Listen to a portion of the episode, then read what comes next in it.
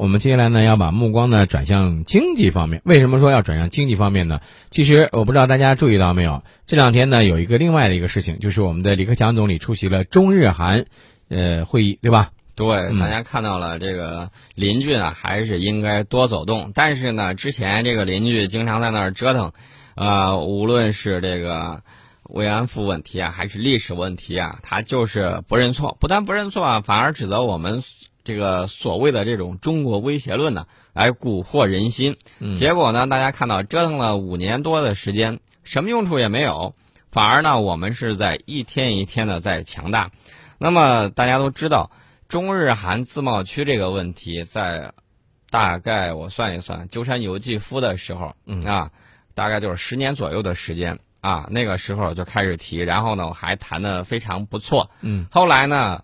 负责谈判的这个日本的这个财务相回去之后，哎呀，老人家都六十多岁了，然后突然上吊自杀了。你说这里头有没有阴谋论呢？死的不明不白的。对，呃，其实宋老师，咱们刚才说，既然要说到这个经济啊，之前我们以前呢也曾经说到过这个，呃，你像日本对吧？日本的这个安倍经济学，当时的他呢提出来了一些这个解决的这个方案。那么，但是对于日本的这个通胀目标。日本它是不是真的已经达到了呢？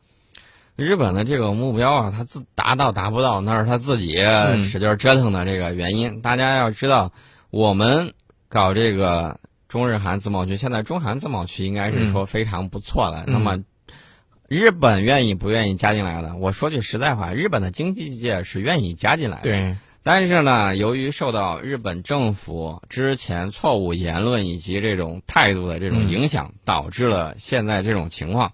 那么大家要知道，中日韩三国的总人口和经济总量占到了世界百分之二十左右，嗯，外汇储备占了百分之四十七，嗯，那么贸易总额和对外投资总额占了全球的百分之二十，嗯，这个数量是相当的大，嗯，大家要知道，美国在东亚要拉拢谁？要拉拢日本，要要拉拢韩国，嗯，如何破美国的局呢？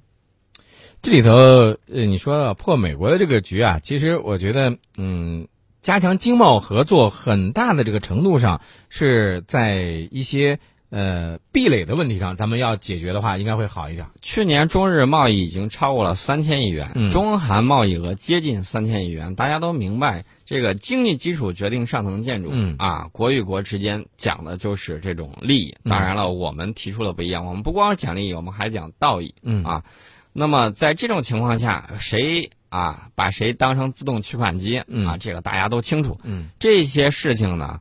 其实呢，就告诉我们，这个经济上你这种联系越密切，将来呢，多多少少会影响到你的这个政治。没错。而且呢，我看到日本经济界人士就说了，日本要以此为契机啊，尽快与中韩达成三国自贸协定，抓住中国经济增长带来的这种巨大机遇。嗯，呃，中韩已经正式签署这个自由贸易协定。嗯，如果日本不能尽快签署这个自贸协定，那么这个将直接影响到日本对华出口以及经济合作，甚至可能会影响到日本经济复苏。对，还有一个就是现在日本政府之前不是美国一直拉着他要进这个 TPP 吗？对吧？如果说日本政府只重视这个 TPP，而忽视了建立日韩中日中韩的这个自由贸易区的话，那么日本企业它很有可能在中国就失去众多的商业机会。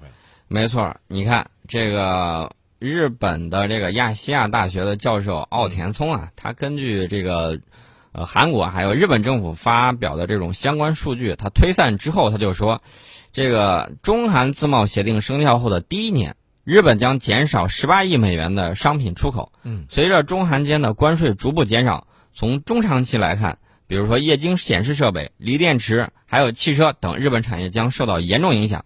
过渡期之后。日本每年对华出口将减少六十八亿美元，呃，而韩国每年向中国市场的出口将会增加二百七十七亿美元。嗯，日本如果说对第三国造成影响的话，日本是首当其冲，因为日韩贸易还有这个经济结构之间有非常众多的相似之处。嗯，多数产品在中国市场存在的这种竞争的关系。对。呃，所以说呢，这个也是日本经济界受不了，他们就现在就是很多人就在说，比如说我给大家举个例子，丸红公司的这个东亚市场的业务主管增田太郎他就说，嗯，日本政府你现在不要搞那些虚头巴脑的东西，应该以更加务实的态度、更切实的举措，嗯，尽早结束日中韩自贸协定谈判，对，抓住中国经济继续较大幅度增长，嗯，消费市场进一步扩大的这个良机，增加日中之间的这种贸易合作。其实中日韩三国领导人在首尔举行的这个会议啊，是今年东北亚最重要的外交活动之一。这是第六次中日韩领导人会议，对吧？对，这个中日韩领导人会议是中断三年之后呢，是再度恢复了。但是我们也知道，之前为什么会中断呢？是主要原因就是归结于日本政府。对，归根到底是日本在历史问题上的错误认识，才导致了中日韩领导人会议中断了三年之久。抱美国大腿抱的舒坦吗？这个，而且他在推进和重启问题上困难重重，呃，所以说呢，这个日本必须得有这么一个姿态。这个中日韩领导人会议之所以能够重启，主要得益于三方都有恢复对话的这种意愿。因为你这个邻居，你毕竟搬不走他，如果能搬走的话，我们搭理他干什么？对不对？对对。而且呢，大家要知道，这个东道主韩国也是在从中积极斡旋。这个三国间的这个合作必要性正在与日俱增。如果三国之间不能紧密的合作，大家都知道，这个美国就可以从中啊，他当调停人呐，他这个从间当这个操盘手啊，他渔翁得利。大家都知道，如果你经济联系的越密切，上下游产业链如果在我们之间就这么来回转，大家想一想，那么以后的这种关系多走动啊。还是有很大的好处的。嗯，其实过去像中日、中韩、韩日双边的交流呢是比较多的。那如果要是借助这种三边的形式，三个国家之间的关系呢可能会更为稳定一些。这对于解决朝鲜半岛问题呢也是有好处的。对，大家要知道，我们“一带一路”计划现在是我们主要的这种战略。对，那么这种战略的实施呢，大家要注意，一定要确立东亚安全与合作体系。东亚地区如果不安定的话，“一带一路”推进也会变得力不从心。嗯，那么因此我们有必要在战略上获得东亚周边国家的这种支持。嗯，这也就回答了很多朋友的疑问，说这个日本确实太之前太不像话。嗯，为什么还会这个样子？在这儿呢，我也提醒大家，美国最近就在昨天，嗯，他为了破局，你知道现在又出了一个什么招？嗯，他现在跑到了乌兹别克斯坦第二大城市。撒马尔罕跟中亚五国外长举行了一个会晤，干什么呢？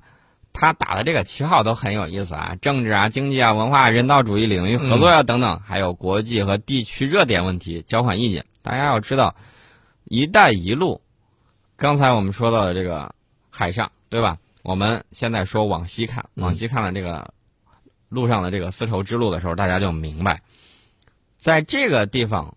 中亚五国是绕不过去的，那么美国在这个时候为了对冲你的这个战略，他就跑去给人家许诺，呃，这个会议呢已经批准建立六国外交部间的这种就共同关心问题进行定期政治对话的新机制，叫 C 五加一。嗯，其实你发现没有，这个美国啊，它总是在你进行一些积极建设的一些时候呢，他就开始不停的过来给你捣乱。啊，其实呢，我告诉美国，这并没有什么用，看好自己的后院儿，这才是正事儿。另外呢，一个国家要发展，根本原因在于内因，自己把自己的事儿办好了，你自然就有能力了。得道多助，失道寡助。对。